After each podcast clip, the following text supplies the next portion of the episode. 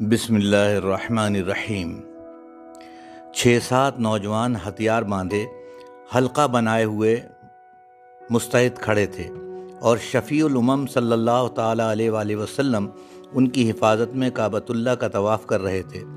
طبقات ابن سعد میں ہے کہ حضور اکرم طواف کرتے ہیں حجر اسود کے پاس رکے، اسے بوسہ دیا۔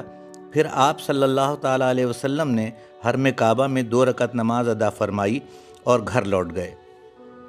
حرم کعبہ میں اس وقت نہ جانے کون کون موجود تھے، لیکن دو آدمیوں کا ذکر خاص طور پر آیا ہے، ایک حضرت ابو سفیان کا، دوسرے ابو جہل کا۔ یہ دونوں اس وقت اسلام کے دشمن تھے اور سخت دشمن۔ فتح مکہ سے پہلے اللہ تعالیٰ نے حضرت ابو سفیان رضی اللہ تعالیٰ عنہ کا دل پھیر دیا اور انہیں ایمان کی دولت نصیب ہوئی۔ اللہ نے دن پھیرے تو وہ شیخ القریش کہلائے۔ یہ چھ سات نوجوان آپس میں بھائی بھائی تھے، جان کی باز بازی لگا کر اپنے باپ کے حکم پر وہ اللہ کے رسول صلی اللہ تعالیٰ علیہ وآلہ وسلم کی حفاظت کر رہے تھے۔ حالانکہ ان میں سے کوئی بھی صاحب ایمان نہ تھا۔ ابن سعد نے لکھا ہے کہ بیٹوں کے ساتھ باپ بھی حرم کعبہ میں موجود تھا۔ چنانچہ وہ اپنی سواری سے گروہ قریش کو چلا چلا کر کچھ کہہ رہا تھا۔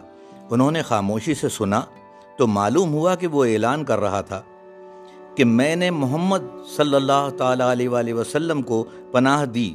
خبردار، تم میں سے کوئی ان پر حملہ نہ کرے۔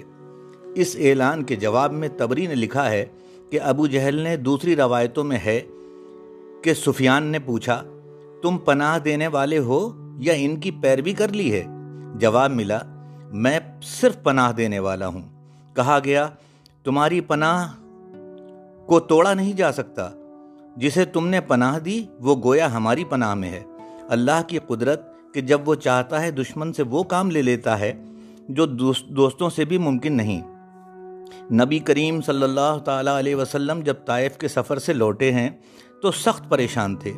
اتنے پریشان کہ آپ صلی اللہ تعالیٰ علیہ وآلہ وسلم بہت کم ہوئے تھے اتنے پریشان۔ شیب بنی ہاشم سے اس زمانے میں رہائی ہوئی تھی اور اسی زمانے میں حضرت خدیجت القبرہ رضی اللہ تعالی عنہ کا انتقال ہوا تھا۔ ان کی ذات سے آپ کو بڑی تقویت تھی۔ مکے سے آپ صلی اللہ تعالیٰ علیہ وسلم پریشان حال نکلے تھے کہ شاید طائف میں پناہ ملے۔ واقعی کے حوالے سے ابن سعد نے لکھا ہے کہ بنو شقیف کے بڑے لوگوں میں سے آپ صلی اللہ تعالیٰ علیہ وسلم ایک ایک کے پاس گئے، مگر کسی نے آپ کی تبلیغ پر کان نہ دھرا۔ عبداللیل، مسعود اور حبیب نے جو طائف کے سردار تھے، آپ کے ساتھ بڑی دشمنی اور عداوت کا مظاہرہ کیا۔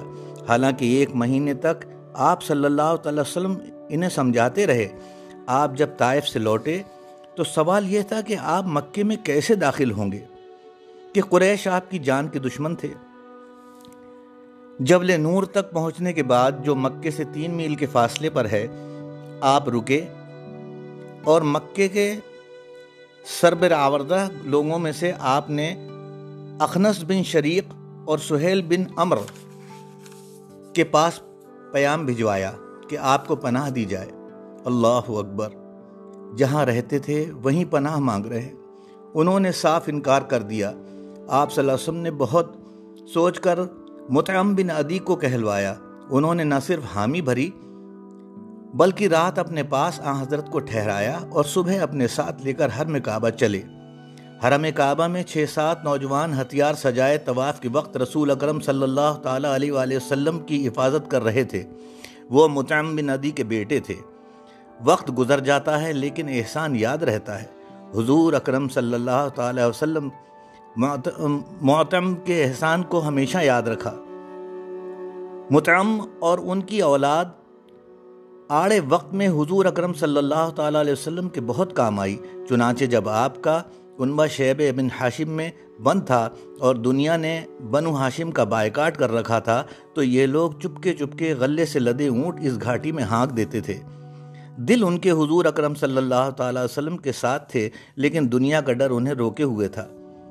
متعم کے بیٹوں میں حبیر جو جو بعد میں ایمان لے آئے تھے حضور اکرم صلی اللہ تعالیٰ علیہ وسلم کا بڑا خیال رکھتے تھے۔ حبیر بھی اپنے باپ کی طرح بڑے نرم مزاج اور سمجھدار انسان تھے۔ جب بدر کی لڑائی میں مشرقین مکہ گرفتار ہو کر آئے تو کچھ بات چیت کے لیے یہ بھی حاضر خدمت ہوئے۔ اس موقع پر اللہ کے رسول صلی اللہ تعالی وسلم ان کے والد کے احسانات کی یاد تازہ کری۔ اور آپ نے یوں کہا، استجاب کی روایت ہے کہ آپ نے حبیر سے فرمایا کہ اگر تمہارے باپ آج زندہ ہوتے اور میدان بدر کے ان گرفتار، گرفتاروں کی سفارش کرتے تو میں انہیں فوراً چھوڑ دیتا۔ حالانکہ دنیا جانتی ہے کہ بدر کی یہ قیدی مسلمانوں کے بدترین دشمن تھے۔ سبحان اللہ، نبی پاک صلی اللہ علیہ وسلم کتنا احسان یاد رکھنے والے تھے اور اس کا احسان کا بدنہ دینے والے تھے، کوئی ہو نہیں سکتا اتنا۔